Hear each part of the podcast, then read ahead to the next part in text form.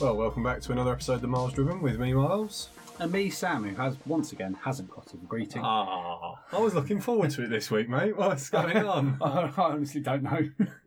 Uh, so this week we're going to cover off a little bit of news to begin with, and then we're going to talk about fuel. So there's uh, E5 versus E10. Everyone will know that re- recently there was a switch, so that you now, if you buy the regular unleaded fuel, you get E10, and you get E5 if you buy super unleaded. Sam's brought up in a couple of podcasts having to pay more for fuel and having to buy super unleaded a few times. So I thought actually let's just bring up what the differences are, and are you paying more for something that is making no difference or is it making a little bit of difference and everything else? Um, and we're also going to talk about the Maserati Quattroporte that I had a drive in last year. Thought it was worth. It's on Instagram, and uh, a few people have just mentioned about the car, and I really liked being in that car. It's probably not the one many people would dive straight to if they wanted the Quattroporte because the later one had a few more styling tweaks. But I just thought it was a great car, so I'm going to talk about that. First off, we'll do the news. Sam, do you want me to do the news, or do you want to Mate, you can crack on with the news. You've got it in front of you. so first thing was, and we talked about this a few podcasts ago. Toyota have confirmed that the Supra is going to get a manual gearbox. Way. Yeah, I've been waiting for that because it was it was sort of teased and then not officially announced. Yeah. So if you were really into it and you were like, oh yeah, that'd be great, a, a manual one, that would be fantastic. And then they sort of pulled back a little bit and said, well, it, it might happen. Like, "Mm, no, yesterday you said it was definitely going to happen. so now they've confirmed it. So there will be a manual version of the Toyota Supra. From what I understand, it's going to be both the two litre and the three litre. But Very good. um, certainly it looks like the three litre will get the uh, manual gearbox. So Miles is chomping at the bit. yeah, I mean, I still want a GR86, so Yeah. it doesn't change that for Not me. chomping at the but bit. but no, I think it's great if you if you wanted to buy a Supra. Hopefully, it will get a few more buyers for the Supra who do realise that this is that opportunity to go and buy something that's a sports car with a manual gearbox with a three litre turbocharged engine, and that we keep saying it over and over again. Oh, you're not going to get another chance to do it, but it probably is that. That Yeah. it's going to be the last chance. Possibly there'll be. We, I mean, you never know what's going to happen in the future, but as things stand, if you if you've got that budget and you're looking around, I just don't think there's much else that offers that same amount of engagement. probably not. So the the other thing um, which came up, this is an interesting one because it's Persia. Uh, sorry, it's Renault. I And we was know gonna say, it doesn't look like a Peugeot. No. does it? Renault seem to do anything and everything, as in they'll do mad stuff. Yeah, yeah. Then for a while they'll do nothing but toot, basically. And then every now and again they'll go, oh, let's do something quite amazing. Okay. and they'll pull it out the back. Do you remember when they did the, the Clio V6? oh, yeah, yeah. So a couple of engineers in, in France scratched in and went, Shall we just put a V6 engine in? And someone said, Oh, we can't do that. It won't fit in the front. And they went, well, Well, let's put it in the back. yeah, what about if we just take the back seats out? well, how are we going to call it? Well, we'll just make the car really wide and put some air vents on the side like a supercar.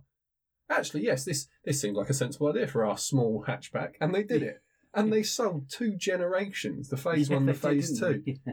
Yeah. Fair, I mean, it- and then they sort of made dreary hatchbacks for a little while, and they went, "Oh, actually, let's make the uh, Megane two two five, and let's make the R twenty six afterwards as well." Yeah. with that's got windows that are made of plastic.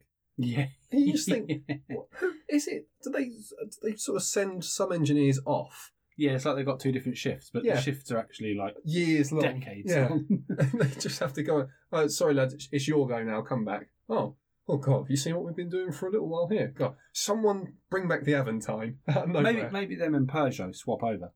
'Cause Maybe. Per- Peugeot make the odd. Every now crazy and again thing, they don't do So cracking maybe stuff. they only have one designer. that would make a lot of sense. You have got sensible Michael designer. Yeah. And you've got Pierre, yes. the sort Wild of exuberant. Pierre. He's been shunned from the family because he's a bit out there and a bit wild, and he goes around and designs just a load of spaceships. Yeah, I love the idea that in France there's say 50 engineers and they split into two groups of 25, and Yeah. 25 of them are wild and the other 25 are very sensible, Yeah. and they just trade between the two manufacturers. You've got an image of the wild ones. They're very, you're very very st- old, stereotypically cartoon Frenchman. He's got Yes. on a one of those flat caps with a Mhm. cigarette and a, some cloves of garlic round his neck and a blue and white stripy top. and he doesn't care what anyone thinks about No, him. and the yeah. other one wears a black pop- roll neck jumper Yes. and a pair of very sensible glasses. yes. Looks very Swedish. And he drives like that Citroen C8, the one Yes, with the yeah. really sort of good suspension. Yeah. You know? Whereas Pierre drives a uh, a s- red and white striped two CV. Yeah, with with a V8 in it. Yeah, that just hangs out the back. Yeah. So Renault have said they are, or at least they're teasing this sort of information, but they're showing a concept which is likely to have a hydrogen power plant to it. We don't know at the minute whether it's going to be hydrogen fuel cell for a battery, or more interestingly, a hydrogen combustion engine. And the only other manufacturer that I can think that's really gone this way so far is Toyota. I think I talked about this. They got a, Yeah, you the did, V8 yeah. out of the Lexus RCF, modified it, and made it run off hydrogen. So then it's burning, uh, fu- it's burning hydrogen fuel. Out the exhaust is coming water. Yeah. Nothing else. You know, you're- well, I shouldn't say water, but it's it's um, water vapor. And it looks like Renault are going to be the ones that possibly, I say possibly, have a crack at that as well. We, we don't know for certain yet, but what it's just really interesting that those. I mean, these car these car companies are not similar No, not at all. in in their approach to things, and yet I mean I know they make similar classed vehicles, but their approach to it is completely different. And so for both of them to think, yeah, let's have a little look at hydrogen combustion, particularly because you'd think the easy answer for Renault would be say, well, just put a battery in everything and problem solved. And Yeah. if if they're because they make sort of smaller, cheaper, what they're really selling is smaller, cheaper vehicles. If you could put say 50 kilowatt battery packs in all of them, you get rid of all of your warranty claims of any issues you've ever had Yeah, from a that's fair. mechanical Yeah, yeah. side. Uh, you'd think that would be the, the way they want to go down. The fact they're sort of possibly going to say, actually, we want to stick with a combustion engine and we want to run it off hydrogen, which is a completely new technology. The only thing I can think of is that they've realised what a lot of people have been saying for a while, which is electric cars are still expensive. We Mhm. picked that up in one of the previous podcasts that they still are quite a large premium. Yeah. Now, for people who buy on payments, which is the majority, that does get evened out a little bit because obviously the residual's a bit stronger. Yeah, of course. But at the moment, we don't really, we still don't know, say five years down the line, for the latest battery technology. Yeah, we don't know what it's going to be like. No, and this is why a lot of used car dealers that sort of I've had a little chat with about it have, have said the same thing to me. is, "Mm, If if you go down the auction, uh, they they'd still rather pick up a combustion engine car that's five years old because they they know that they know that really really well and they know what to look for. With a battery pack, they can say to someone, "What does it say on the range?" and they can then Yeah. work out on their head or how much has it lost and all that probably should be all right. But they're a bit fearing of the fact that if there is something wrong, the bill is going to wipe out Well, any it's, yeah, chance of profit catastrophic, isn't And it? It's- because they're not that interested. That then keeps driving the residuals down because it's got to get cheaper and cheaper before anyone will put their their hand up in the auction halls. Yeah. which I think is is fair to say for a lot of people. If you're looking right now and you're thinking, oh, I remember I said to you a while ago, I, saw, I said um, BMW i3 Yeah, when I was looking for a I think we commuting talked car. about it on the podcast actually. Yeah, and I, I said, well, that could you know just do that journey for me. And I thought, well, what about if it was broken? So no, I I, I made Yeah. that joke of that Renault I had. I would just leave it on the side of the road.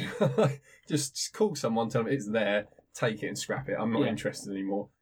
If you've spent thousands of pounds on something, you're not going to have that. No, you're not going to have that mentality where you think, well, that's all right. I'll just go out and buy something else now. No, exactly.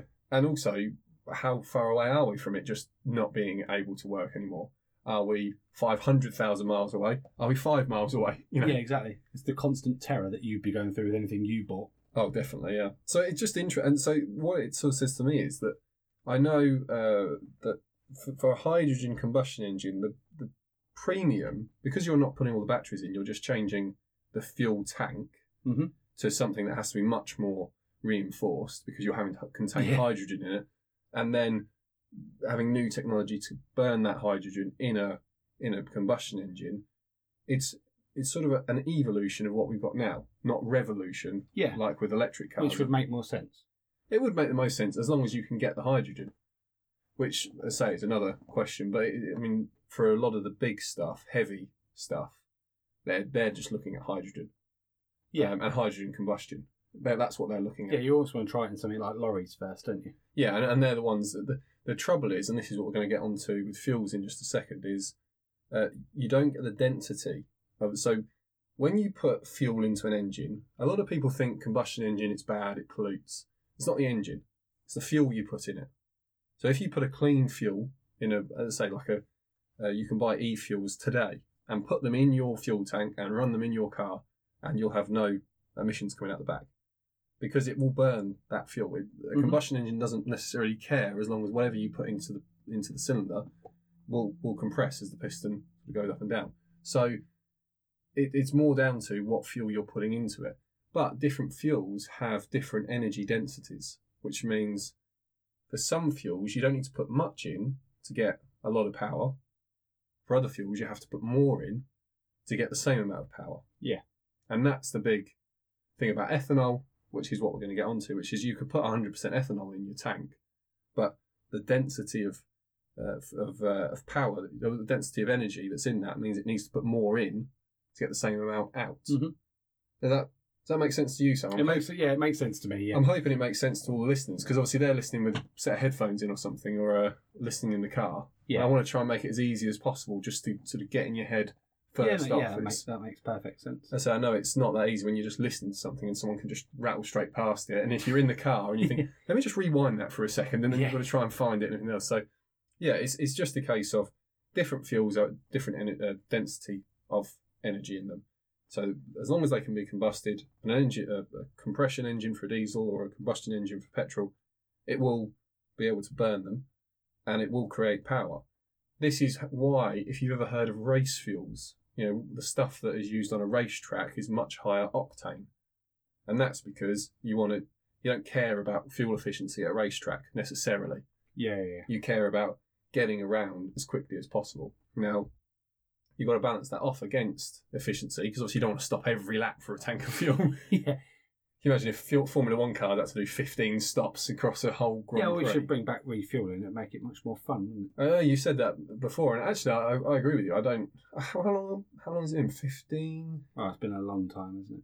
I'm trying to think if we've had f- refueling We didn't- since. hy- I don't No. think in the hybrid No, era no, no, they got rid of it before that. did did Hamilton ever refuel?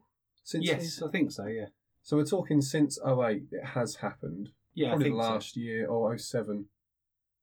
I'm just thinking of his career because he's one of the longest sort of current serving Formula One Yeah, drivers. because I think Raikkonen had an issue when he was at Ferrari. he with was it. there for about 04ish though. Yeah, but I think it was towards the end. And then I'm thinking about uh, Vettel as well, whether he ever refueled. Not sure. Maybe. Again, But either way, bring it back anyway. So- yeah, yeah.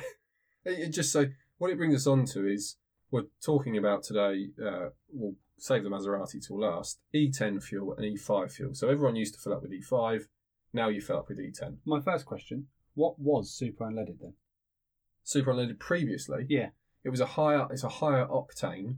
So this is so we should split a few things up here. right. But in fuel has an octane rating. Mm-hmm. So the higher octane you have, it basically means the the more you can cr- create more power from each stroke of the piston Yeah, yeah. because there's a word that has completely escaped my mind, as is always the case when we're on a at knock, the knock rating. So basically, the you can push the piston further up before the, combu- the combustion in the chamber happens Mm-hmm. if you can do that, you can have a longer stroke, basically. So you can push Yeah. further. And this is why, if you think of like big old American trucks, pickup trucks, they don't need a particularly high grade fuel because they've just got a big old lazy V8. Yeah, yeah. So they're not they're not looking to push at the absolute pinnacle. Formula One cars, they need the highest octane they can get because they're trying to stretch as much power out without getting knock. Yes. Okay. Does so, it? so old super unleaded was still E5, is it, but uh, it's had a higher octane. Yeah, E so we've had E5 for quite a while in the UK, right. Okay. but it was a higher the, the fuel Because rating. I thought that they just the old fuel, if you like, so old normal unleaded, had Yeah. just become super unleaded. Right, okay. If you I see know what I what- mean? yeah, Cause, yeah, yeah. 'cause- 'cause we all knew that we were moving from E5 to E10. I thought, well, now if super unleaded is now E5, you're just paying extra for what was the old fuel. What- yeah, no. But That's a obviously good not. point. No, well, th- this is where uh, ethanol, people actually can tune cars to run off higher grades of ethanol because ethanol does get more power. Because they do in Australia, don't they? Oh, They do, yeah. they have- E85 is yeah. very common, so 85% ethanol. The trouble is, uh, and this is the balancing act, ethanol isn't as dense, so the the fuel itself doesn't carry as much energy per say liter Right. or per gallon that you have in your tank. This is why, again, uh, if you filled up your tank with ethanol, you'd want it to be cheaper because you're not going to get as many miles from the tank Okay. as you would if you filled up with, say, regular petrol. Right. But this, there's two things we'll, we'll have in our mind. So the first one is octane, and the other thing is the amount of split there is of ethanol and things like that. So they're Yeah. two separate things for this conversation. So your regular, your regular uh, unleaded that you get in the UK is 95 octane. Mhm. Super is 97, 98, or 99 Right. depending okay. on the retailer. Yeah. So Shell and Tesco are the ones they do 99 octane. So if you're a real petrol head, then that- Oh, Okay. that's- I didn't realise Tesco did it. it's, it's an odd one. Yeah, Tesco's momentum is 99. Oh, Shell okay. octane is uh, 'Cause BP, I think, is 97, isn't it? so an interesting one there as to why BP has 97 and why so it's Tesco- interesting that I just because You've I got just the- Oh. paid extra for the BP because that's all they had. Okay, yeah, Super. yeah, When I could have got Tesco's for 15 pence. Well, yeah, 15 pence cheaper. cheaper, and it would have been And it'd another two better. octane higher. Yeah. So uh, the whole thing with octane is it's just this is why if you tune a car, and certainly um, supercars will be o- uh, high octane only, and it's just because they've been tuned to burn fuel that has a higher octane rating, and because the higher octane, let's say that the further they can compress that fuel before it then um, combusts and sparks and blows up and pushes the Right. piston back Okay. down. That makes sense. Yeah, it's just the, the, the more you can do. This is why if you tune a car and they say, "Oh, well, you need to put in higher grade fuel," and you don't, the car has to peg itself back on power Right. yeah. because it's saying, "Okay, I can produce this as long as I can push the piston up this Yeah. far." But I can't because of the what fuels that's been put in. So that's one area to talk about, and that's octane. So now Okay. everyone hopefully is a bit clear on what regular fuel has on it, which is 95 in the UK, and super, which is ni- let's say 97, 98, or Yeah. 99, depending on where you go. Um, the other thing we want to talk about though now is that super is E E5, Mhm. 5% ethanol. Uh, regular petrol is E10, so it's 10% ethanol. Yeah. And the whole big environmental thing around this was that if you put in uh, E10 fuel, Mhm. you're putting in less fossil fuels. Yeah. Because 10% of it is now ethanol, which has Yeah. come from a variety of different things. It can be corn, it could be grass, it could be whatever, but you can make fuel. Okay, so that's basically just like an additive that they're adding to sort of dilute down a little bit the amount of petrol. Sorry, um, what's the word I'm looking for? Eth- uh, yeah, fuel. Yeah, like fuel. ethanol. They're, they're trying to dilute it down with that Yeah, so if to an you extent to make it more economical. Yeah, so or for better every- the environment. for every litre that you put in, 0.9 of the litre is actual fossil fuel petrol. but is it less economical? This is the question, yeah. So this is the big thing: is that ethanol? We know it's le- it, it, you have to burn more of it Yeah, to get the same power. because From I the can't engine. say that I've really noticed a difference in mileage. Yeah, We've done it a few times with mine and my partner's car. Sometimes we'll put in E10, sometimes we'll put in Super, which is E5. yeah, Not really noticing too much of a difference in the actual outcome for, but we're never doing the exact same drive yeah. That's week the to other thing. week. So sometimes it'll be a long motorway drive, will be part of it. Sometimes it'll be just your regular commute, where obviously you're doing a bit more stop start. But I'm not still not noticing overall over the sort of five or six tanks that we've done this with, we're having re- pretty much the same total mileage from the tank. So I think the the one thing to remember is that if you mix the fuels uh, constantly, as in you do a tank of one and then a tank of the other. Yeah, we've sort of done three of one and three of the other. So in that time, what should happen is that your onboard computer should Mhm. start to recognise that it's Yeah. burning. that Basically, that as it's burning the fuel, it's able to burn a little bit cleaner, if Yes. you like, Okay. and then it can have the advantage of it. It doesn't happen straight away though; it has to learn. Yeah, of course. Yeah. And what happens if you're sort of always coming forwards and backwards? Then it, Yeah. it won't want to adjust because it will. It, you, the safety mode for it is assume it's always got the lower grade fuel in Oh, okay. the it's this is why I say a remapper will tell it no.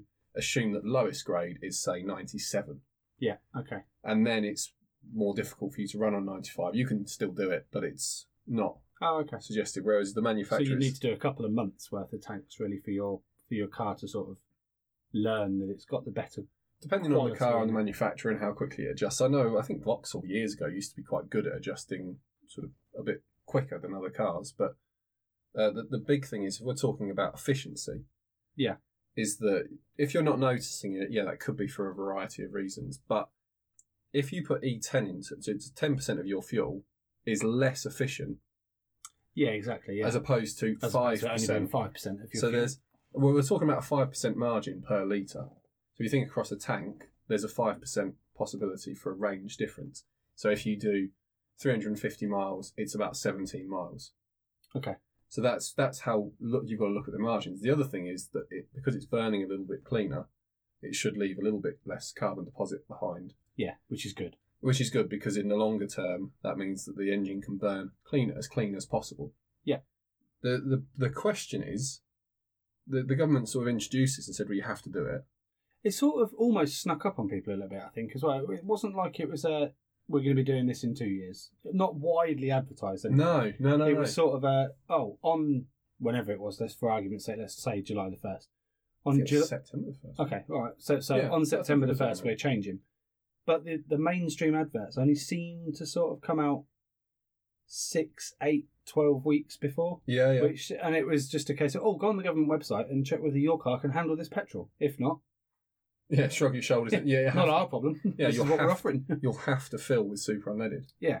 Because super unleaded has another five years, and then it may itself also go to E10 Right, or okay. even even further because they are wanting to push ethanol higher. but it and just higher. it just seemed like quite a sudden yeah, it was, and I'm sure that if you were in the know, I'm sure it's been coming for, for quite yeah, a I mean, while. I was aware that it was coming I from. mean, my partner's partner's car actually, and when you open the uh, they open the flap on it, it actually says on it E10 or E5, Yes. and hers is a 2018 car. Uh, so most cars from about 05, Right. Okay. because Europe, mainland Europe, switched uh, much longer. right. It's, it's okay. been much longer that they've had the E10 either option or only had it. Yeah. So for certainly for Europe, there's been a lot longer period that of makes time, that, sense then. Okay. which is why again with the government's website there was a bit of confusion because they were certain cars sort of changed over or were facelifted in the early 2000s, and they had to be put as oh yeah actually this car now runs on E10 but the old one does- or the previous Yeah, because they were saying anything sort of before 2010, you might struggle to run on E E10. yeah because they were trying to be overly safe but the problem Yeah. is that just scares a load of people who've got a 2008 car Yeah, because then there was rumours going around. Well, if you use E10 in your in your 2000 and Seven, car. yeah all the rubber seals and the, and the fuel lines they're all going to go and you, your car will basically fall apart in about five minutes so you need to make sure you're doing this and you're doing that you need to change all the seals and change this change that Yeah, you need to modify your car basically Yeah. to to some but extreme. uh, obviously the problem is it's all misinformation isn't it and there's a lot of misinformation that gets spread around on social media and the places people end up getting their information from the internet and social media. I think I think particularly because you know, there's some countries that run a very high, like Australia, uh, Yeah. ethanol concentration. Now you can still buy petrol. That's Mhm. it. It's your choice. You go up to the like we pull up to the the fuel station here, and wherever you are in the world, you can think of what you get. But when I was in the US, there was three options just for petrol. Wow, if you want a okay. diesel, go around the back. sort of place. Okay, yeah. but you could buy i think it was 87 89 and, eight- and 91 octane that was Yeah. the three options for the, for petrol uh, now i should point out that the reason they were the figures are much lower is because the americans judge it that they their calculation on octane is just different to europeans so it's Oh, not okay, so necessarily it's that probably the same i think it does similar work fuel. out to be similar but for whatever reason their their judgment of how you get to those numbers is just different um, in Australia, you could buy E85, you could buy E5. This is when I lived there, so it might have changed since. And then there was another pump which may have been diesel, but I, I think it was super unleaded was the next one. right okay And then some of them had diesel and some of them didn't. what's super diesel So super diesel was a bit of an odd one. Yeah, because you you get that uh, you don't get it everywhere though. You get No. it at Shell, Yeah. I think, and Shell you get and it at BP. BP. No one else really does You it. don't get it at your Tesco's, your Sainsbury's, your Asda's. So, like I, I- I said to you about super unleaded, actually has a higher octane rating. Yeah. That doesn't really. Super diesel just has a higher price. Yeah, it, it doesn't have that s- because it's a compression engine. It's it's working differently Yeah. to how a, a combustion or how a petrol engine Mhm. is working. So actually, super diesel was. Pro- I think the main difference was it was refined a little bit better Okay, and it would burn a little bit cleaner, but. There was It's a not- reason why a it's lot not of a lot. places didn't Right, okay. take it on, and it was just because they could kind of see, yeah, there's not really. I only say that because a friend had to fill up their car, and obviously with the current fuel situation that's going on with a lot of places in the country are running out of certain things. he had to fill up with super diesel. Okay. And do you want to ham- do you want to have a guess how much he had to Oh. pay? Uh, one pound eighty. No, no More way. than that? Much more than that. Jeez. Ah. ah. What, more than one pound eighty for? I never. I didn't think I'd ever see one pound eighty for anything. Um, one pound And he, ninety-five. he, he had to pay it because he ne- he had literally no range, and it was a Sunday, and he's obviously got his long journey to work. yeah. Yeah. No, not one. it can't be more than two pounds. No, it wasn't. It was one ninety nine point nine. Oh, two pounds. So a you're litre. basically doubling your, the capacity of your tank. You are doubling with the money that you're paying. So if you've got a fifty litre tank, it's It's 100 hundred pounds to pounds. fill up. That's a that's that's extreme. I, That's mad, isn't it? yeah, that is. Yeah. And again, it, I think that was obviously at a BP or a Shell because obviously they're the only places that do- yeah, there's a couple of others that you might do, the catch con soon. artist diesel. Yeah. I mean, it's not about if you've had a bit of a rough running diesel, or you or you want to put in a, a tank of it every say thousand miles. It's not the worst idea in the world. yeah, yeah. It's just I, that ju- I didn't know if there was any because obviously there are advantages to super unleaded. I didn't know if there was any distinct or obvious or worthwhile advantages. BP to- made some claims with the super diesel, which I'm trying to remember in my head, but it was essentially that it would reduce the carbon deposits left behind okay, in the chamber. That was their whole thing. A, a very similar to So you what they have would less of a blowout in your DPF. bill. Yeah, and that, that was the thing, isn't it? They were sort of saying, well, if you think about all your filters, your DPF filter, your turbo, your um, uh, EGR valve, which uses some of the exhaust gases and redirects it back through the turbo, uh, it will be cleaner if you use our fuel. Oh, okay. That is going to be true to some extent. But I, uh, I, I say I'm, I can be much clearer when we talk about petrol because I just, you know, it's a higher octane rating, so it's burning differently. I'll just give you an interesting story about the super diesel actually, because when I was filling up the other day at, at BP and I had to put super unleaded, in, there was it was about quarter to seven in the morning, so the BP, it was it was reasonably quiet, but it's quite a big petrol station on quite a Quarter to seven in the morning. yeah, some of us start work at half seven. Oh. Um, anyway, so it's on one of the big roads. You'll know it. It's the one that goes to and from where I work. Yeah, the yeah, main I road. know we are. Um, and at the pump next to me, so I was at pump one. On the other side of the pump, pump two was uh, a scaffolding lorry. All right, yeah. So you got it's quite a reasonably sized lorry, three chaps in it. You obviously got the work experience guy on the left, who's Yes. still in the cab. I'm surprised he wasn't squashed in the middle. Yeah, and the other two were out of the cab, and they were talking about how much they were going to put in because it was so expensive. Okay, interesting. So they were, I didn't realise they were, but they were talking about super diesel because this place had no diesel left, but they were literally running on fumes and they had to so get they to the had to job. put some in. Yeah. So they had a pen and paper, and they were No. working out how much do we need to put in to get there. And they were saying things like, "Yeah, well, if we put this in, we'll be all right there. On the way back, we'll be running empty though." So they, but anyway, they, they decided what they were going to put in, and it must have been around fifty liters. I thought you were because gonna say I, I around a filled, five I quid, filled yeah. up my car, okay. and that's I think it's fifty, it's 45, 50 liter tank, Yeah. and they were filling up for the same amount of time as me. Okay. So the work experience chap gets out, and I am just, he's just, all right, is a typical young lad? He's like, all right, yeah, is this what I need, isn't it? Yeah. This, I just need this, yeah? So he's, he's got his card and his bit of paper that's got Okay. the registration and all the stuff written. Right. It's obviously a fuel card. Okay. For the yeah, company. Yeah, yeah. So he's, he's I go in, I followed, I was probably a couple of minutes behind because he went in when they were halfway through filling up. And I see him picking up some bits, you know, just your standard sort of energy drink and a packet of crisps and Yeah. all this stuff.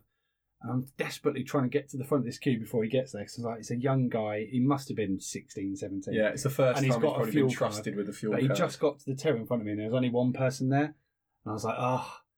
So he gives it over. then She asks for the reg. Neither of them can work out what the other chaps have written on the thing for the reg. And I'm like, well, just go outside and have a look. 'cause yeah, the lorry's it's, there. it- it's out the window. but eventually they get it, and she swipes the card. And I just, I just hear her go, I knew this would happen. And he was like, what? It's like, you've got, you filled up with super diesel, haven't you? yeah. Oh, and they're I'm not like, yeah. all And they for said, it. if you this, that doesn't work on this fuel card. yeah. And he was like, "Oh, what? uh, What?" what? He said, "Well, I don't." know." He said, "Let me go speak to the guy." So I, been meanwhile, another till had opened, and I paid, so I followed him out. Yeah. And he goes, "Oh, I just want to kill myself." And I was like- What? to the guys, and they were like, "What?" He was, he's a young guy. He's just over exaggerating. He's exaggerating, He was putting yeah. on the sort of the sort of tough guy Yeah. accent, if you like, To know, try "All and right, fit bruv, in. yeah, yeah, yeah, yeah." yeah, yeah. Anyway, I'm walking in front of the lorry and see him telling the story to these chaps. And he said, Something about, oh, don't work with this card. You can't use super diesel on this card. And I've just seen the, the, the guy the guy that was driving, his head just fell into his hands on the steering wheel. Oh no. And he was just sat there and they were just trying to work out what they were going to do. And I got back into the car and I thought, well, surely one of you must have 90 quid on one of your cards Yeah. or in cash just to pay and then sort it out with the company. Or was But- it in, was it the end of the month before payday? no, this was This was this week, this current week. So I mean, Okay. where are we? Middle of the month. Yeah, it's two, Yeah. two weeks to a payday. I just thought it was interesting because super diesel apparently with most fuel cards you can't fill up with No. super diesel. No, you can't. I Like, don't know caught whether it's me, the same for super unleaded or uh, it, it depends on, on who you on who your provider is and what you've Yeah. specified. it was just interesting because we were talking about super diesel. I thought it was just an interesting little no, no. anecdote. This I, is, I didn't didn't because I was at this point I was like, well, I need to go because otherwise I'm going to be late for work. So I didn't get to see Yeah, the end that of the was- story. yes. but I can only assume they've obviously paid for it or they've called the company and something's been.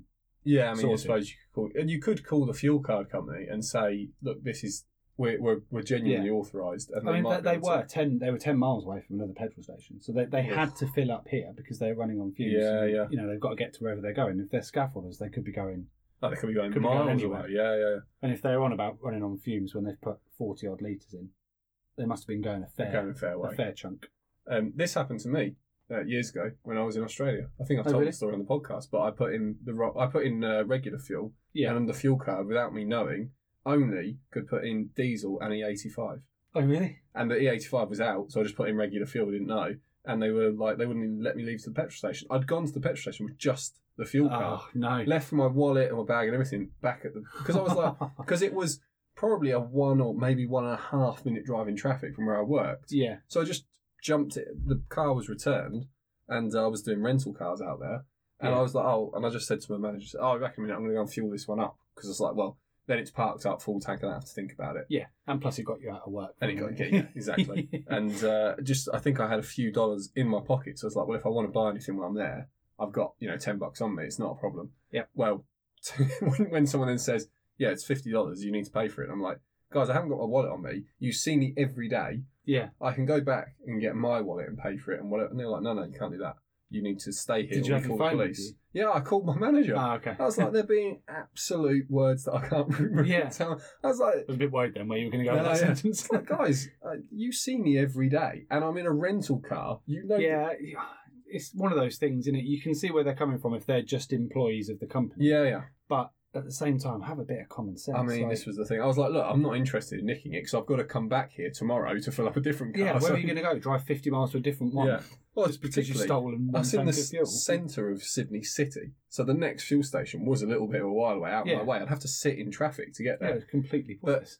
Uh, The ones I had when I was in the trade here were all of them, so it never Right, caught me off. okay. We they were we always had it that we could use every single pump because every now and again we'd have a car in, for example, that could only have super unleaded. Yeah. and so we needed to have that authorised. And if you have super unleaded, you might as well have super diesel just in case diesels Yeah, ever of out, course. and you just need. To, we just needed to be able to get there and fill up. Yeah, exactly. There's a Uh, bit of consumer advice in the miles driven there. If you do work with someone that has a fuel card or you have a fuel card for your business, make sure you can fill up with everything. Yeah, Or I, make sure everybody's aware that what you can use to fill up with. I don't really know any reason why you would restrict it because no, th- th- I mean, all it you're doesn't- doing is it's not advantageous for any of the staff to just fill up with the extra fuel unless they really hate the company. I'd but, say I three mean, lads in a in a van in th- doing scaffolding. I, I, can't think they remember. just the- want to fill up with diesel. Yeah. I'm sure it's not the highlight of their day. no, I'm sure it's the they're not. highlight of the work experiences guy day because he can go inside and buy a flapjack or a bakewell or Yeah, yeah, yeah. a But, can it- of energy drink. but or I something. don't think they're going to just pick up the super unleaded tank. Uh, No. Uh, uh, Go, oh, this will really show the company won't Yeah, it? Where exactly. I get my bonus at the end of the year. paying four p more a litre. Yeah, that'll show them. yeah. So you're just restricting yourself for no. I know. As I say, I know the reason they do it is because Well, it they keeps think- costs down as well, doesn't it? Yeah. They know they've got a finite amount of money that can be spent per litre on fuel. Yeah. So But- if, you, if you cost in for that, then everything else is a bonus, I guess. But the, the trouble is, you will have a scenario. As I say, Yeah. it's just someone in head office has thought of that. And I they- wish I'd had more time to stick around and find the end of this, Mm. I know, the it'd end been of a this good one, story yeah. now. Uh, but yeah, no, I've had that. As I say, I've had to fill up with super unloaded and super diesel a few times, uh, and it's never been a problem. So no, well, that's good. uh, unfortunately, I don't have a fuel card anymore. I loved loved those days. They were The good interesting thing for me is things like lawnmowers. days. Oh yeah. What because they run off Well- two strokes still? Or? No, no, it's, it's, it's normal, normal petrol, but Okay. it's just whether E10 is good for those. I've never Yeah. asked the question to the supplier. yeah, that's a good and point. nothing's broken at the moment. But obviously, I've got a mower at my house Yeah, that is the same ones that we used at my old job, yeah, and that's all. I'm just running it off E10, obviously, because I'm not going to go and put super unleaded in for my lawnmower. Oh, you So- definitely should. You definitely should. Although on, a, on a, a, a quick tangent on that, when we took the jerry can, we've got a 10 litre jerry can, which we use for that. Yeah. When we took it to the petrol station, we filled up my partner's car and then got that out the boot. We got some really weird looks off people as if we were hoarding petrol. Oh, brilliant. Yeah, okay. But I'm like, well, people do have these things at home. You know, they have trimmers, hedge cutters, chainsaws, Yeah, you- all these sorts of lawnmowers, Yeah. all these sorts of things that people do run off petrol. Not everyone has an electric lawnmower at home. No, I suppose that probably do the majority have uh, electric now? That's the question. Well, isn't I mean, it? electric lawnmowers, non-cabled ones. Yeah. Not really, because they don't. They're Oh, battery ones. ah, it's. I mean, it's, it would be a massive tangent for us to go off, and we could talk about it. on some Sam is other going to have a podcast if you lawnmower want. podcast, just so yeah, you know. are you're going on honeymoon soon. yeah, I aren't know. you? So there you go. Yeah, You, you guys have got. I think it's going to probably end up being three podcasts. the, at the least. miles driven does Oh. lawnmowers. of just me speaking to you for half an hour or so. Um, but the technology is not there for lawnmowers at the moment for them to run on purely battery electric because the power they need well, Oh, that's interesting. you, you can't you can, they ru- they they do do them Yeah, but the the cutting time is l- an hour or less right. so it's okay if, if you're just doing your garden you're happy Yeah. to charge up the battery but for example the equivalent hedge cutter You're talking about the industrial sort of stuff that you use. Yeah, but just to give you a quick example before we go back to what we're actually talking about, the equivalent hedge cutter, if you were using the two stroke that they currently use in a, a still hedge cutter, and why do they use two stroke? I honestly don't know. No, okay, Oh, Um, okay. Thought But you- you'd probably get an hour and 15, hour and 20 minutes out of s- solid cutting out of that before you needed to refill the tank. and how big- how big's the tank? oh, not roughly very, it's tiny. a couple of liters. Oh, not even that. Right. Okay. Um, but with the battery, the battery hedge cutter weighs less, gives you the same power, but you get six or seven hours of cut, constant cutting out of the battery. Oh, well, so, So the that's, a, technology for those has really come along. that's but hedge for- cutters. Yeah, and uh, blowers, strimmers. The blowers are again, the blowers are a little heavy on the use because it's obviously it's a blower, so Yeah, it's, so it's it's just using more power. and it's But constant. the as strimmer's well. good. Yeah. The strimmer's about the same as the hedge cutter. That's But interesting. with the lawnmower, the technology has not really moved along enough yet. You need to have a whole bank of batteries with you to do a day's cutting, okay. whereas you'll get four hours out of a lawnmower's petrol tank. Yeah. Okay. Makes so sense. yeah, there you go. A little bit of a non-motoring I- I'm really interested to know. Oh, we could do a little segue podcast once a once a month on Oh, now on the that- machines. So since we've been talking about E5 and E10 fuel, I'm just interested to know if you're right about whether you can put E10 in your lawnmower I, I'm I'm assuming we can because how long have we had E10 now? since Eight. September. So it's sort Okay, of so all- coming towards a year, but not All quite. of the machines that I use are still being run on obviously E10 because it's what we can get hold of. But how quickly would it eat through? Well, that's what seals I'm and wondering. It's, stuff? it's seals and stuff because that's what they were saying about some cars, wasn't it? Is it? will Yeah. we can segue back into cars now. Yeah. Well, uh, I just wanted to comment that people that were saying that were talking about when we talked about it originally. I said, look, it's a five percent difference. It's not extreme. And a lot of Mhm. people online and on forums and on social media were using the the stuff that they know or they've they've heard about from much higher amounts of ethanol, Right. like e- okay. E50, which is 50. It's a blend. It's 50% ethanol, Yeah, 50%. okay. That's where you've got a lot of, of ethanol in your fuel tank. Right. That makes Uh, more sense. Then. When, when you're talking about the difference between 5% of it and 10% of it, it isn't a huge amount different. Um, and so you be a little bit careful with what people are advising. It's going to burn through all of this, it's going to do this. Well, if you suddenly put in 80, you know, E E85 and your car's not equipped for it, definitely.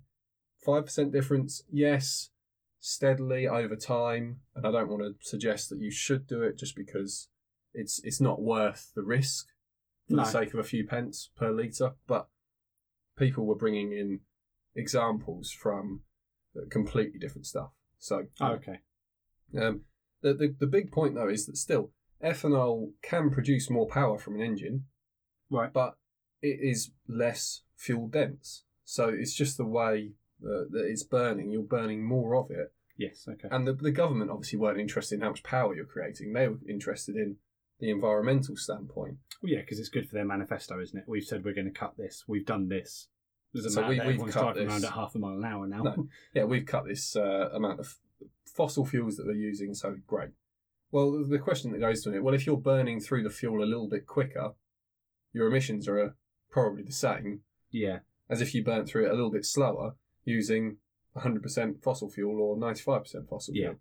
So actually, I think this balance is probably not. To me, I don't see that really it's done us many favours. no, Um, and i- if they had said we're going to switch to quite a big amount of ethanol and there's some really clean ways. It really frustrates me. You hear some farmers talk about this and people who actually know about this subject talk about it and say, look, we could use, uh, I think there's a lot of topping from grass. Is it topping? Yeah. Grass cuttings. Okay, yeah, yeah. That could create a lot of ethanol fuel. And I don't think at the minute we do anything with it. Right. Okay. Are we, what we just talk, are we talking about crops? Or are we talking about just? Just for fuel. So instead of So what I'm what I'm saying is, what are they talking about using? Is it just the tops of crops? Are we talking or uh, grass, grass? Okay. literally grass, because grass just keeps growing. Yeah, of course. Un- yeah. Unlike a crop where you've got to put some seeds in, then cut it, and you know, f- I don't I don't want to say feed it, but you've got to make sure the field is well kept. yeah. Grow something, take it out the ground, then turn it into fuel. And But is it is it are we getting grass to the stage where it's seeding, or are we just cutting just just grass? Well, I've gone into uh, uh, Sam's knowledgeable area Yeah. now, and I- I've ventured into a dark room that I do, you don't want, do like. you want to retract out quickly and we'll move on? From what I understand, it's the just the the cuttings at the top. That's what it's called, the topping. Okay, but it- what I'm saying is, it doesn't have to be like long grass. That we're it doesn't talking have to about. necessarily be long. So It I can- could keep the clippings from my lawn. it- yeah, exactly that. Right. Okay. And and if we all did that, if we were all told, look, um, have a bin that is only grass cutting, yeah. so because it- everyone has a it- garden It will bin, rot but, down, obviously. yeah, And but it's- I don't know. I don't know what the process is of turning it into fuel, but uh, you're well, you turn it in. I think you I think it's compression. Yeah. I'm guessing then you've got sort of a a fluid that you'll get from that, and then you can turn that into a fuel. oh, so yeah. So so for example, if you leave grass in, especially grass that's got any slight dew on it, if you leave it in a in the bag in the grass bag, Yeah. you will get like a sort of. Does it ferment? it- oh yeah, massively. Yeah, yeah, yeah. If- if so this you- is where it goes. Oh, so for example, if you left one of our machines with the, a, a full hopper of Yeah. grass, you'd come in the next day and you get a really pungent smell of Yeah. fermenting grass. if you Yeah. like. and so if you took all that grass, So you, could can just turn keep it that- in your bin and you could let it rot down. You're talking about getting the sort of the the moisture. Yeah, But- Okay. and then what- you can turn that into ethanol, and we don't, from what I understand. We we use crops and things like that. Crops is the worst way to do it because you've got to put a lot of It's just odd because I don't know what they actually do with our green waste. I've I never think- actually thought. It goes in the brown bin. They take it away in the brown bin lorry. But Yeah. I've never actually thought about where it, what happens to it when it disappears. From what I understand, and by all means, if this is your area of expertise, please. I mean, uh, it should be correct me. mine. But yeah, I mean, it, really, Sam should be jumping in here, and this should be. Well, no, because his obviously we're- at podcast. work we we just keep compost heaps. Yeah, we'll okay, Just, we'll, yeah. We'll, we'll compost the grass and stuff like that. Yeah, that's one of the options for Yeah. it. But uh, what we don't seem to be doing a lot of is actually, as I say, you, you could have. I mean, if you get in a, a plane and look at England and Scotland and Wales and Ireland, Yeah. just green land, a lot of it. Oh yeah. yeah. So all of that Well, does all get get- it all cut. needs to be cut. Pe- yeah. People like you, Sam, are going along the nation and cutting it every week. Yeah, Well, I mean, the guys at our work currently that do the sports pitches. Yeah. they, will cut the pitches probably twice a week. Okay, so there's all that that they just Yeah. have. Yeah. And they have to, and it's not like they put in any effort to make it grow. Really, they just No, have to not go really. and cut it. Yeah. You so Obviously, you've there are got- some with sports turf. Some that you do. They do. Yeah, do yeah, if certain we're talking feeding, about but, I mean, specialist but stuff. yeah, you talked about just lawns. Like I don't, we don't particularly feed our lawns No, like the presentation. and your ones, we just lawn cut in your garden, and for most people listening to this, the lawn you have in your garden, you're not doing anything special with it. No, you might it feed it rains. once a year just to get rid of any weeds, but if And that's anything, it. that's, better 'cause better because it's Yeah, then yeah. pure grass. So that can be turned into fuel. right. Okay. And- well, who knew? Well, there you go. Well, this, is, obviously the clever people do. They're just not interested. this is what it baffles me a little bit because we talk a lot about oh fuels running out and you know we- fossil fuels and blah blah. And you think well. We kind of we, there are answers to these problems, as I've said many times. A combustion engine, you know, an internal combustion engine, it will uh, use a lot of different fuels. This is why you know the diesel thing with chip fat, for example, is the classic joke of Yeah. Well, people, people, you know, people are doing that again now. Yeah, well, I, see, I know McDonald's going out- lorries have it advertised on the side that they No, use. people are going to Tesco's and just buying cooking oil and putting it in their car as fuel. Really? Because there's a law where you, can, I don't know how it works with modern engines. Uh, Don't you have to? Don't you have to fry it up first? I, I'm on. I, genuinely, I haven't read into it too Okay. much, but I, from what I've gathered, there's a law that you can run your car on a certain amount of the fuel per year without Okay. having to declare it and pay the tax that you would be paying on fuel duty. Interesting. But I don't know age-wise. Like for example, your Leon. I don't know Yeah. whether you could run that on it.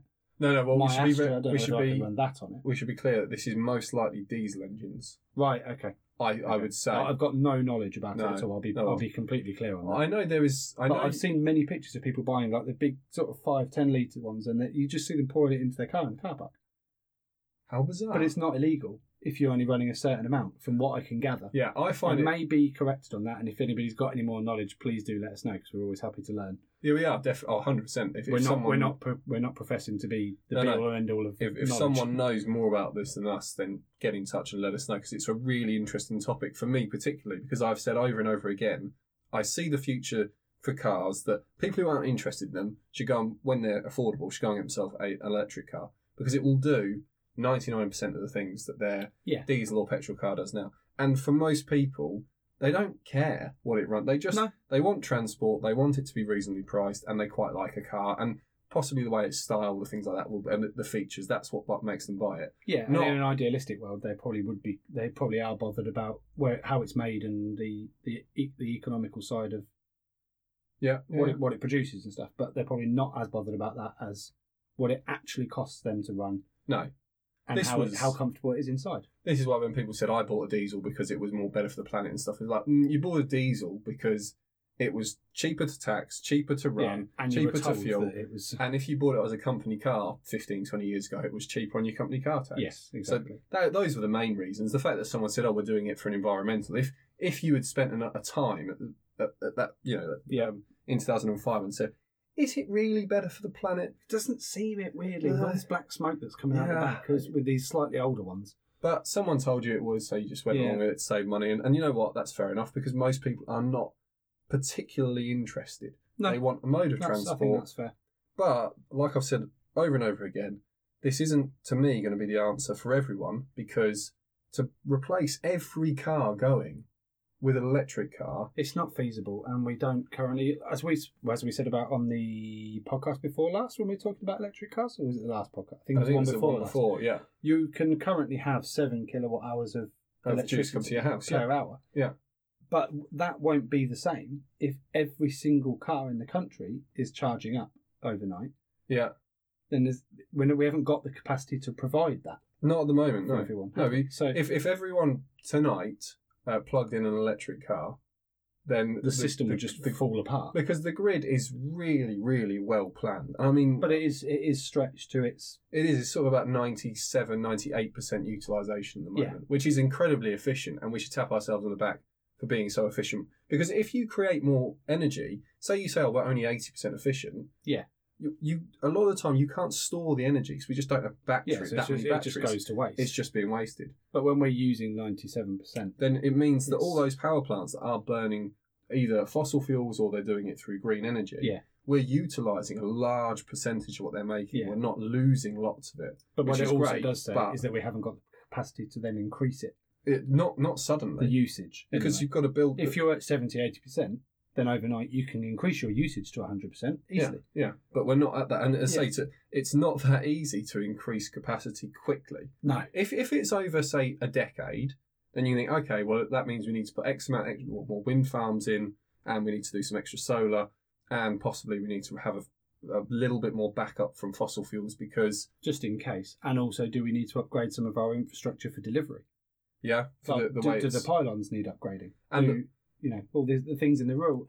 How many times you drive down the side of a rural road and you see the power cable go down the side on the old fashioned on the old wooden wooden ones, ones. yeah, But how many times is one of those down and the power cable's just drooping near the road? yeah, yeah. I can give on my journey home in a bit. I can give you three examples of where the cable's almost touching the road Blimey. after the recent high winds we had, or there's a Oh, tree okay, leaning into yeah. the cables. yeah.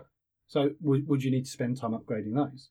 Yeah, so this is another thing, is line loss factor, which people don't Yeah. talk a lot. But the further you live away from wherever the power is made, you're actually losing. So power is lost along the line, and it's called line loss factor. Well, you- I'm assuming that's what you hear that cracking noise. I'm That's assuming that- that's the loss that's of that power. buzzing noise. Yeah. That's electricity traveling through a wire. Yeah. But the lot further it travels, So the, the fact that you can hear it means that something is coming out of the that's some wire. amount of energy. Yeah. All if you think of energy as a thing, it is everything. It's the sound, it's the heat, everything. Yeah. This is That's what why I'm saying. though. If you can hear it, there's then, something. then something's coming from that that line. yeah. So it's not it's going not. from It's not point A one to point hundred B. percent coming It's through. going point A to point B, but some of it's dissipating Yeah. as it goes along. And as I say, in your, uh, it probably will be in your electricity bill buried somewhere, but because I did a couple of years working for an energy company, Yeah. well, this used to be quoted line loss factor. And for some people, if you live really far out in the sticks away from the, the closest Grid, power if you plant, like, yeah, you can have a really poor uh, amount of energy that reaches you from Yeah. what was made because it's going to travel so far to Mhm. get to you. And so again, you, you've got to look at efficiency of how you're going to do things. Now, I'm not saying that um, petrol is the answer. I'm saying that we do have a really good answer at the moment for the energy that society uses for transportation. Yes. It's just a case of how do we keep making that more and more efficient? Now, the answer at the moment of E10 fuel, I can kind of see it, but because It's it's, almost plastering over the cracks, really. isn't yeah, it? and because it's less, say, less en- less energy dense, you're putting more in, you can get more power, but that's not really what the the, the focus of this is. It's to get less emissions. Well, if you're putting more in, then you're getting more emissions out. Yeah. So it's sort of So are we talking it's more of a band aid for a bullet wound sort of scenario? oh, that's a good uh, To an analogy, extent. son. Well, I'm Quite not like that one. not as dense as I make out Yeah, sometimes. no. Band aid for a bullet wound. I suppose. It's I mean, it's not an uncommon saying, no, but I suppose. mm, Yeah, but it, Oh, well, wow. if, it- if if that's what we're saying, it, it, it works well for this scenario. it does. Yeah, you're just you're just appeasing. It almost seems like the, the governments and stuff. And I don't want to get too political about it, but maybe they bring in these. Oh, he's sorts gone of- on a political rant. Everyone- Everyone is switching. Oh, off. if if you know me, you know I'm really into me politics. Yeah. But are they bringing in these sorts of things just to make themselves look good? Yeah, does it And keep just fit getting with an voters, agenda? Oh, look, we're doing this because we're trying to do this and we're reducing all this. But if you look, if you delve deep into it, which we haven't, we've just scratched the surface. But if you Yeah, were to you delve need to deep do a into lot. it, are you actually doing that much in the grand scheme of things? Maybe not. So this is why I think for both of us, we're really just. I'm not- I say it's not advocating for one way or the other. It's just if there is a, an answer that is more efficient, Yeah. and that is greener, we probably should be thinking a bit outside of the box and a bit open wide, not just let's throw all our eggs in one basket and hope that technology. Because people are talking about, oh, you'll get to solid state batteries that will use less precious metals, and that solves that issue. That's great, but it's like me saying, well, fuel will get cleaner and cleaner until it's all uh, zero emissions. Yeah, It's so like- you're basically running out of water. yeah, And and we've it's got sort of like hydro-powered cars. yeah, and that, that that's maybe possible, but you Yeah. can't just pin ev- all your hopes on one thing getting. No, you have to explore everything at the end. of Yeah, the day. and um, I say for for combustion engines, I think there is some, and again the, the big thing with if you did it off the grass toppings example, Yeah. the per- I can't remember. There was a couple of people who obs- who uh, I, I, I talked to about it, and they said the the key thing was that it was I think it was carbon neutral, yes. so you do pump emissions out. one of the worst phrases that's Yeah. bandied about nowadays, Yes. isn't it? But it's because I think you, you pump emissions out by using the ethanol, Okay. but that then is sequestered by the grass that grows right. using that carbon because it, it's breathing carbon, from what I understand. So it, the next batch grows off of the carbon that you've put out. Right. Okay. So it's sort of you are putting out, but it's actually yeah. the amount you put out is then put back in, and then you take it out again and Yeah. put it back It's in. almost again. like it's almost like humans and trees, isn't it? exactly. It's like trees, nature. trees take in CO two, give out oxygen. Yeah. We breathe in oxygen, and then all the stuff we use produces CO two, Yes. which the trees then breathe in. It helps the trees. The trees help us. Until And- everyone and says, you- "Well, let's cut down all the trees." Yeah, and that's they what's wonder why mad. their, the air pollution's. What what gets me? It absolutely cuts me Uh, up. do you want to? Do you want to tell No, that no, story? you, you can you can no, tell. no, us. wait, wait, you drove past it when we had the Oh, no, electric van. I- I cannot believe the amount of. Do you know Boris said, however long it was ago, yeah, that he wanted to plant I don't know hundred thousand trees or a million trees or whatever it was. And I thought, oh, good, well, um, yeah, I don't know where he's going to put them, but good. Yeah. So I don't mind seeing trees. Trees are quite nice to see actually. oh yeah, exactly. They have lots of benefits. All I have seen since that day is trees get cut down to the point. I was driving to you the Yeah. other week, and there has been a road that has always had quite a large, I wouldn't say forest bike, but it's just quite a wooded area. Well, yeah, it, it has to the side, but then also the road has been. Well, we're not talking tree-lined roads as in the trees are on the road. We're talking there's the road, It's just the countryside. Yeah. a hedge, and but there's always been trees on the other side of the hedge. Yeah. And I'd say it's a two-mile stretch, Uh, yeah, two miles probably fair. Yeah. yeah. just to And it- give it a bit of context. And you've never been able to see. So the road sort of curves around this wooded area, and, it, Yeah. and the, the it's sort of a bit hilly on the way. And you always have just had to take the same route. And I was driving to see Sam when we were doing the electric van test. I thought, Mhm. right, well, I'll, I'll go off to see him as normal. I hadn't been along this road for a little while because I'd either use a different way or. Yeah. And I suddenly realised, hold on, I can see the other side of the road. What? And it just dawned on me, all of the trees had been cut down. And it was all of the trees. all of them. I mean, I'd say we're talking into the thousands. Well, we're 100% talking into the thousands. we're potentially talking into tens of thousands that have I- been Um, cut I down mean, there.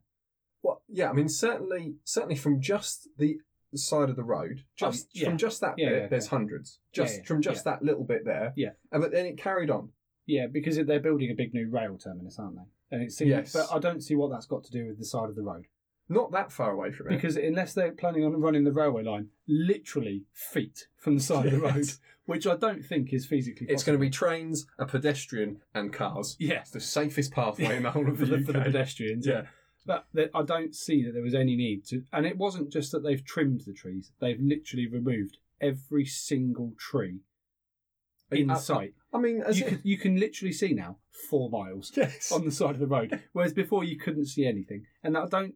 I'm sure. I mean, the forestry commission and the, the, the local councils. They you have to put in a to cut down any tree above a certain height. You have to actually put in a request, okay. and it Yeah. has to be okayed, even if it was in your garden. You'd have to put in a Yeah. request. I Yeah. believe. yeah.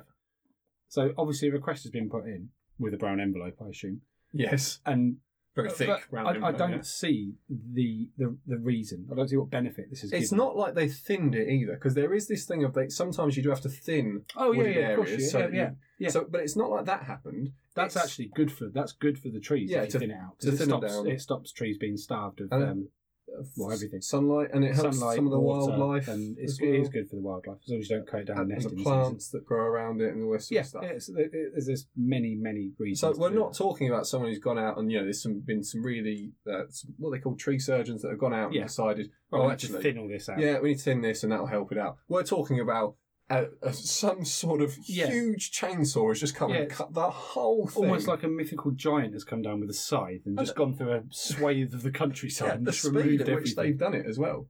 I don't know whether they- mind-boggling. I don't know whether they did the back of it so you couldn't see it and then they did the yeah, road. maybe. and then suddenly you can just see what they've taken out. But I mean, if you need some, uh, if you need some wood, then that's the place to Oh go. yeah, definitely. You usually see it lined at the side of the road. You just- yeah. I I've, might- always, I've always wondered whether you can just stop and pick it up. I was going to the other day with some that had been cut down on my route to work, but then the next day it had already been taken by someone else. yeah. Missed the boat there, and it was good burning wood as well. oh, see, this is where you need a pickup truck. Yeah, I could have just lobbed it in the back. Just- I'd have yeah. had to pull the car over and just open the boot Yeah. and slowly put it in. Um, we'll move on from fuel, and we're going to talk about Maserati because that's the last thing we're going to do with the podcast. So There's some people that started this podcast. Oh, Maserati, and now Yeah. we're 58 minutes in. They're going, well, sometimes they stop around an hour. So yeah. we, uh, No, don't worry, we are we are going to carry on. It's just uh, we got a bit carried away with the fuel stuff, but I hope the fuel stuff. If you've got questions, by all means, post them in. But I hope it's at least try to answer some of the questions around it, and it's clarified. E E5, E10, super unleaded, regular fuel, and you know what the differences we're getting. Uh, Yeah. because it's it's important to know, and it's important to know about the options that could come through longer term and shorter term yeah, because it is. you know, we can't. Let's say it's just it's it's great to have as many options for the future as I possible. think so. Obviously, Sam and I's enthusiasts would just like them to see this Lexus V8 that's high com, uh, combustion in hydrogen, and for everything to run off that. But then we're, we're not the majority of the population, so. Um, so moving on to the Maserati. So this was a vehicle that I did some pictures for last year. Got to spend a bit of time with. Yep. Got to have a bit of driving. Uh, I'm not sure. So it's on Instagram. I'm not sure actually if it's there's a review up on the miles driven. I don't think. I don't think I ever covered one off because uh, it was a, it was someone owned the vehicle, and so it's a bit difficult when it's someone's car and they're selling it. I've, I've mentioned this before. I was doing photography for people that were selling sort of classic stuff and sports cars and all this sort of vehicles that you you don't know if you're just driven a bad example of one. Yeah, exactly. Yeah. So it feels a bit harsh sometimes. If it's a real old classic, then you kind of accept, well, I'll just review it because there's probably only X number left. Yeah. And they're all going to drive differently. So you can just say what you can say about this one in, in Yeah. general terms. But this was a, what was it 13, 14 years old Maserati Quattroporte. It had a 4.7 litre V8. And the first thing I would say about that car, at the time that you could buy it brand new, you could have bought an M5, you could have bought an E E63 Yeah. AMG. You could have bought the RS6 that Audi did. Some form of M3. Uh, you could bought the M3 as well, Yeah. which would have been a V8 at the time. This, ju- if you are only interested in stepping into a vehicle, feeling luxury, Yeah. and hearing an orchestra of of petrol's noise, Yeah. Well, it's a, uh, this was the car. Ferrari engine, isn't it? Yeah, well, Ferrari don't allow you to sort of say that No. particular, But- but it does come from the factory in a box from them It- to the Maserati. Where factory. it's scribbled, scrib- oh, Yeah. the badge is scribbled on. Yeah, And and, then- and there's a big sticker on it saying "Not ours." Yeah, but, this is But it does turn up in a Ferrari. in a Ferrari in a in a lorry that's That's had- complete, completely unbranded, apart from Yeah. it says Ferrari underneath. Yes, yeah.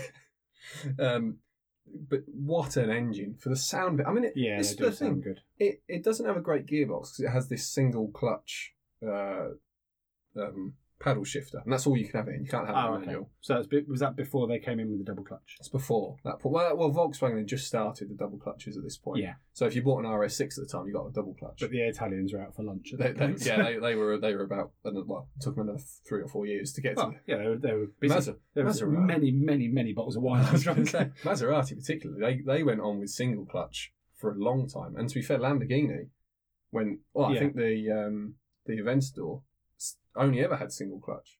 They just Yeah. perfect. Well, they tried to perfect single clutch, and now some manufacturers have gone back to single clutch paddle shifter gearboxes with just brilliant software in them. Okay, But- that's good. This wasn't one of those.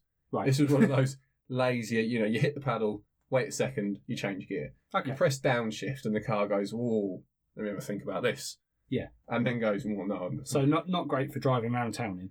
No, it was a bit odd because we did a bit of stop starting it to get out some country lanes and it, it it's good. You would just leave it in automatic mode, but it is a bit, if you want to, let me just jump down the gearbox, I can, I can sh- just shoot along here a little bit quickly. If you want to drop down a couple to overtake someone, it might not be the, the best of ideas. No, what you need to do is leave Make it in sure you've auto. got a few. Yeah, and it's odd because you think, right, okay, I'll I'll leave it in auto and I'll put my foot down and then it will react. And what Yeah. it does is you put your foot down, it goes, hmm, I see you're asking me Oh, to I see. accelerate. and then you think, oh, well, okay, it's not reacting. Oh, this wasn't this wasn't a big stretch of road. I'll take my foot off the throttle. Yeah. And it, at that point, it, It shoots down. drops down. the gearboxes. you make a really big noise as you lift off, yeah. and you sort of jut forward, and then and then it switches up three gears. Yeah. So, Okay.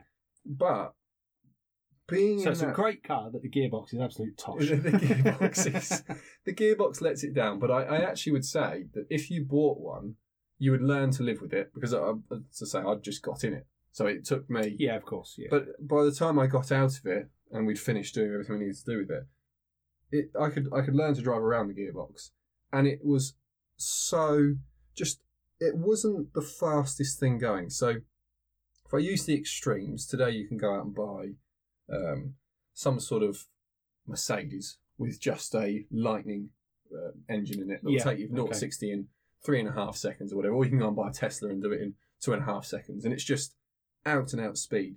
This wasn't that because speed is fun to an extent, but speed with character.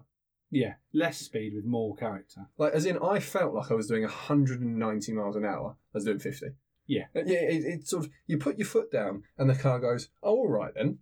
And once you get down the gearbox and you go and you just think, my goodness, me, I must be going so far. And you think, oh, actually, I'm not really. Oh, Okay, now I'll ease off. This is why people like old hot hatches. Yeah, because you can drive it and push it.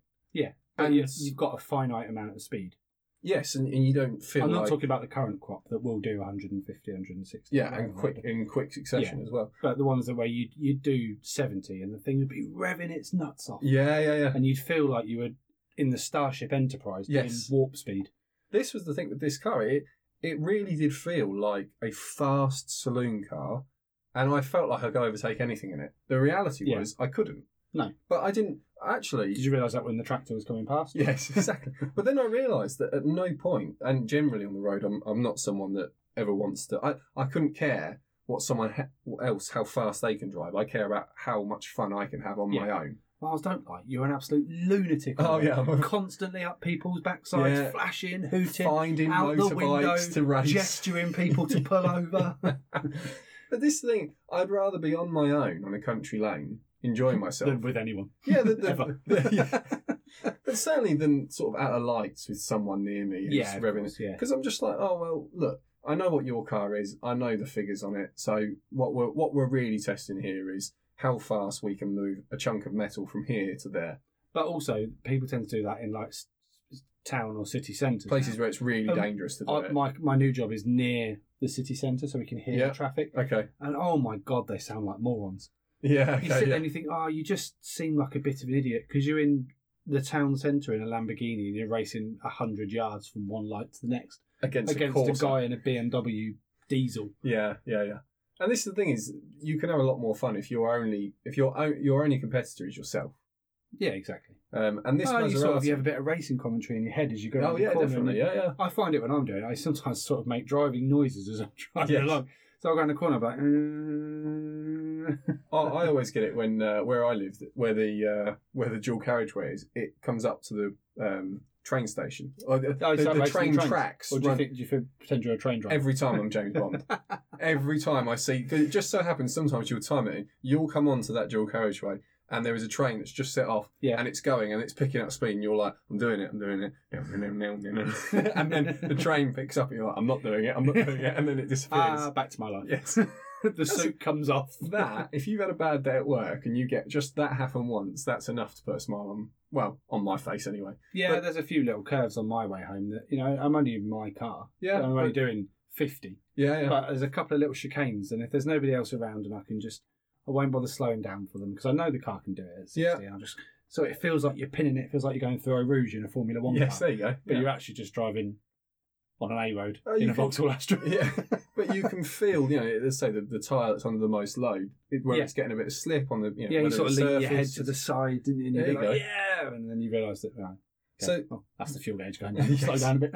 the the thing the Maserati had on the road that I very few cars actually genuinely have. A lot of people talk about them having, but the Maserati had presence yeah, okay. inside and outside. It had a presence, and it, Is this the one with the boomerang taillights? no the one This is- generation on from that. generation on Yeah. in saloon form. yeah, they're both nice cars. Oh yeah, they are. It's just it's the same. It- It's a quite a big car, the Quattroporte. Yes, they are. Bigger than I, you know, I, I sort of compared it to a five series size, and it co- it is. It's Yeah. it's a large vehicle, but it doesn't. It's like the Italians got it and they thought this feels a bit large, and they've somehow made the interior feel very snug.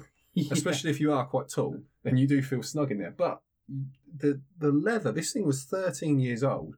The leather was some of the best leather I've I've sat in That's good. and it's as I say, it done I don't know sixty thousand miles, so it's not been someone's daily. You know, they've used it sparingly and cared for it. But oh, the leather was gorgeous throughout, and it just felt like you'd gone on a nice I don't know holiday somewhere or a cruise or Mhm. whatever, and someone had just said, "Oh, there's some." You know, we've got our nice lounge bar. Why don't you go and sit there? And you think, you think, God, this is a bit nice for me, isn't it? I'm used to being able to sit on a deck chair out the back of a pub somewhere.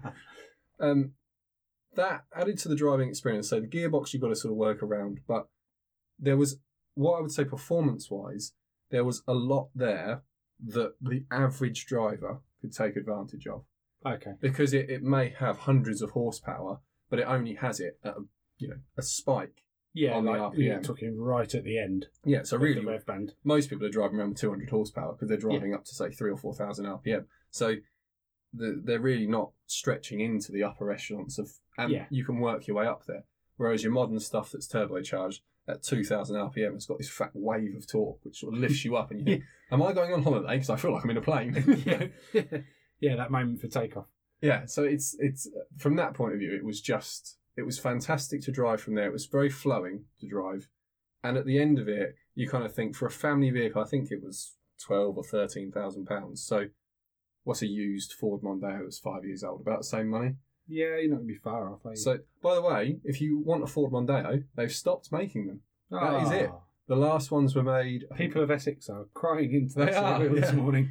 Uh, they they made them about. I think the last couple rolled off the assembly line. Uh, it was in Spain or Portugal. I can't quite remember, but it's about a week ago. So there's the existing ones that are at dealers at the moment. Ford still have them on their on their website because I assume they've still got some stock throughout the country, sat in car parks. But um, Yeah. that's it. There's no more new ones that will be made. Oh, that's sad. It is sad, yeah. For for a car that at one point I think it was back in 2001, 2002, it was the most popular sort of family uh, family vehicle, and now it's gone. So, sign of the times. Everyone buys small SUVs now and stuff like that Indeed. instead of it. Um, but yeah, just finishing off the Quattroporte, I think what what was nice was when I got out of it at the other end and I had a look around it. I just thought, you're you know, if you've enjoyed a car, you look back at it, and this car, I don't think I'd ever bore. No, Looking do, back you know, on- do you know what it is with those cars? It's the um, Oh, you got you it's, got the, one it's up the there. gills on the side. Yeah. They I make know. they make you feel like you work for the mafia. Yes, I know. Yeah. But the thing is, the rest of the car, it's not I mean, if we're being honest, we all like the car, and I like it as much as you do. Yeah. It's not the most handsome car you've ever seen in your life. No, so it's a There's Pinafore. many things about it that you can say, well, that's not very good. That's not very good. It's a bit stretched here. This looks a bit bubbly. But those those gills on the side, Yeah. you get in it every day and you think, well, who am I off to whack today? Yes.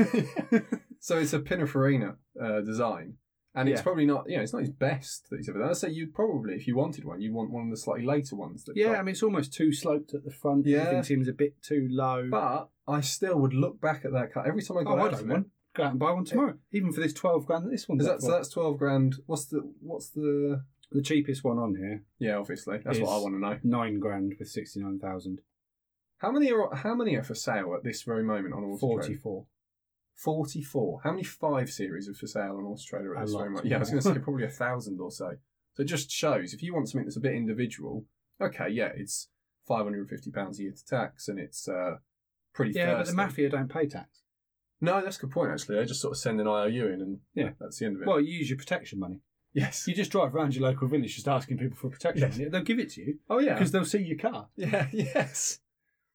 Just leave a sign in the windscreen. Need money for car tax, leave here. Yeah. No one's going to steal it. I Have mean- you have you paid your safety money yet? Yeah. Oh no, I haven't actually. How much Yeah. was it this month?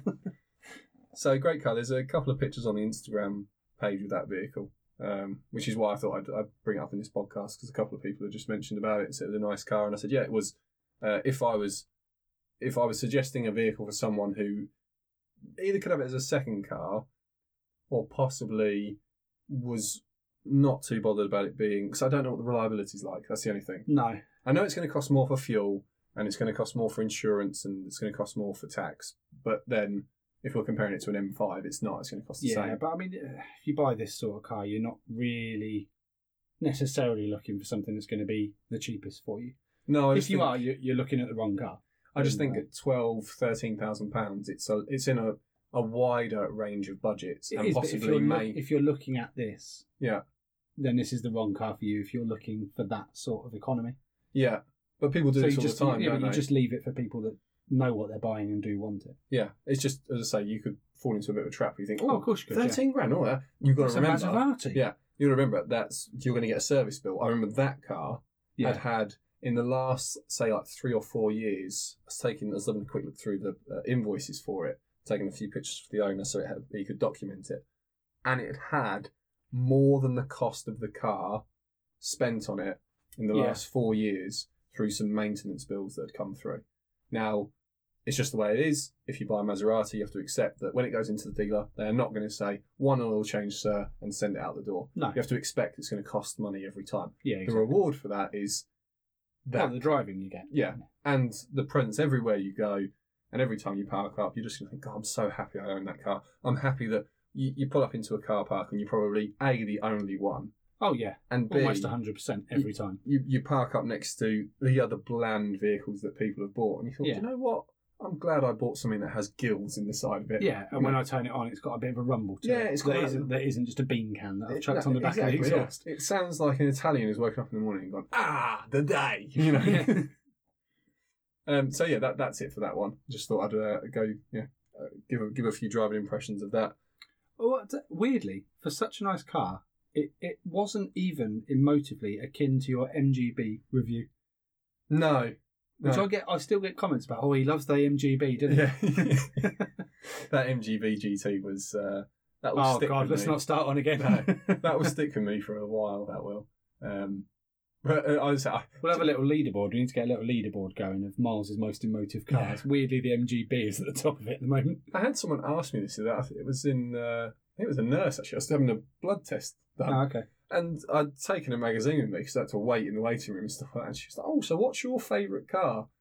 And uh, do you know when someone asks you that, and I was like, "I, I could be. Yeah, we've only got a minute here." uh, but I said, "Oh, do you know?" she was just trying to make conversation. I know. with us, So just give her anything. the, the poor you can say a Renault Megane. because she's seen a motoring magazine. She's tried to just make She a thought, bit "I of don't- I'm going conversation. to stab this bloke in a second. Yeah. I don't want to make Um, him feel at ease. But I started to say to her, I said, "Do you know what? I drove an MGB uh, GT with the V8 engine, which is the Buick V8. I was the Spectre, and I realised that she'd glazed over. yeah, she was trying to take your blood, but she'd actually fallen asleep. and she hadn't heard of the car. Obviously. If I'd said I don't know, you know, a Porsche 911, she would have gone, oh yeah, a Porsche. Oh, they're really yeah, nice. of course, yeah. My, Or a the, the doctor that Ferrari, works yeah. here has got that. Yeah. Yeah. Uh, she would go, oh yeah, I've heard it. But when you say MGB GT with a V8, the, yeah, it's, Yeah. Uh, oh, is that? Oh, okay. All right. Well, you're all done. Well, we Yeah. haven't started. Oh, don't, don't worry, I'll make it up. It's just- she's just I've got some spare blood. writing I'll take my own. then talk to you for another Please minute. leave. you look like such a young chap, but you've got the conversation of an 85 year old. Yeah.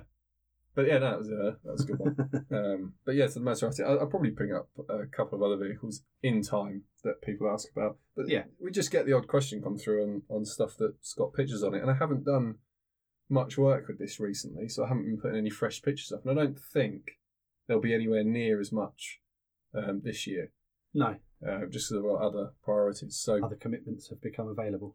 yeah, and also there is a little bit of we we do need to talk about newer stuff as well because Oh, yeah, of course. especially for our podcast, people are, are interested sometimes in, you know, they've got a budget of whatever and they are looking at Yeah. possibly just getting something new for the first time or getting Yeah. themselves a hot hatch or getting themselves a big fast saloon or whatever it might be.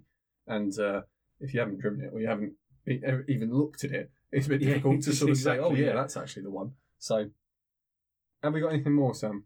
I don't think we do. I think we've covered quite a bit in this podcast, but um, Yeah, I think we've done all right. Peugeot, I'm very interested to know if you're going to go down the route of hydrogen combustion. So that's a call out to Honda. Is it Honda? yeah. Honda, I've done Nissan, Honda. Toyota. Yep. Right, so you three, you can get back to us pretty Sort sharpish. yourselves out. yeah, well, just let us know what you're doing. Yeah. Um, thank you everyone for listening. If you do want to, as I say, check out any of the things with the Miles Driven, it's themilesdriven.com for the website and the Miles Driven uh, Instagram, Facebook, Twitter. Otherwise, we shall uh, we'll- we'll catch you in the next one. We will. See you guys.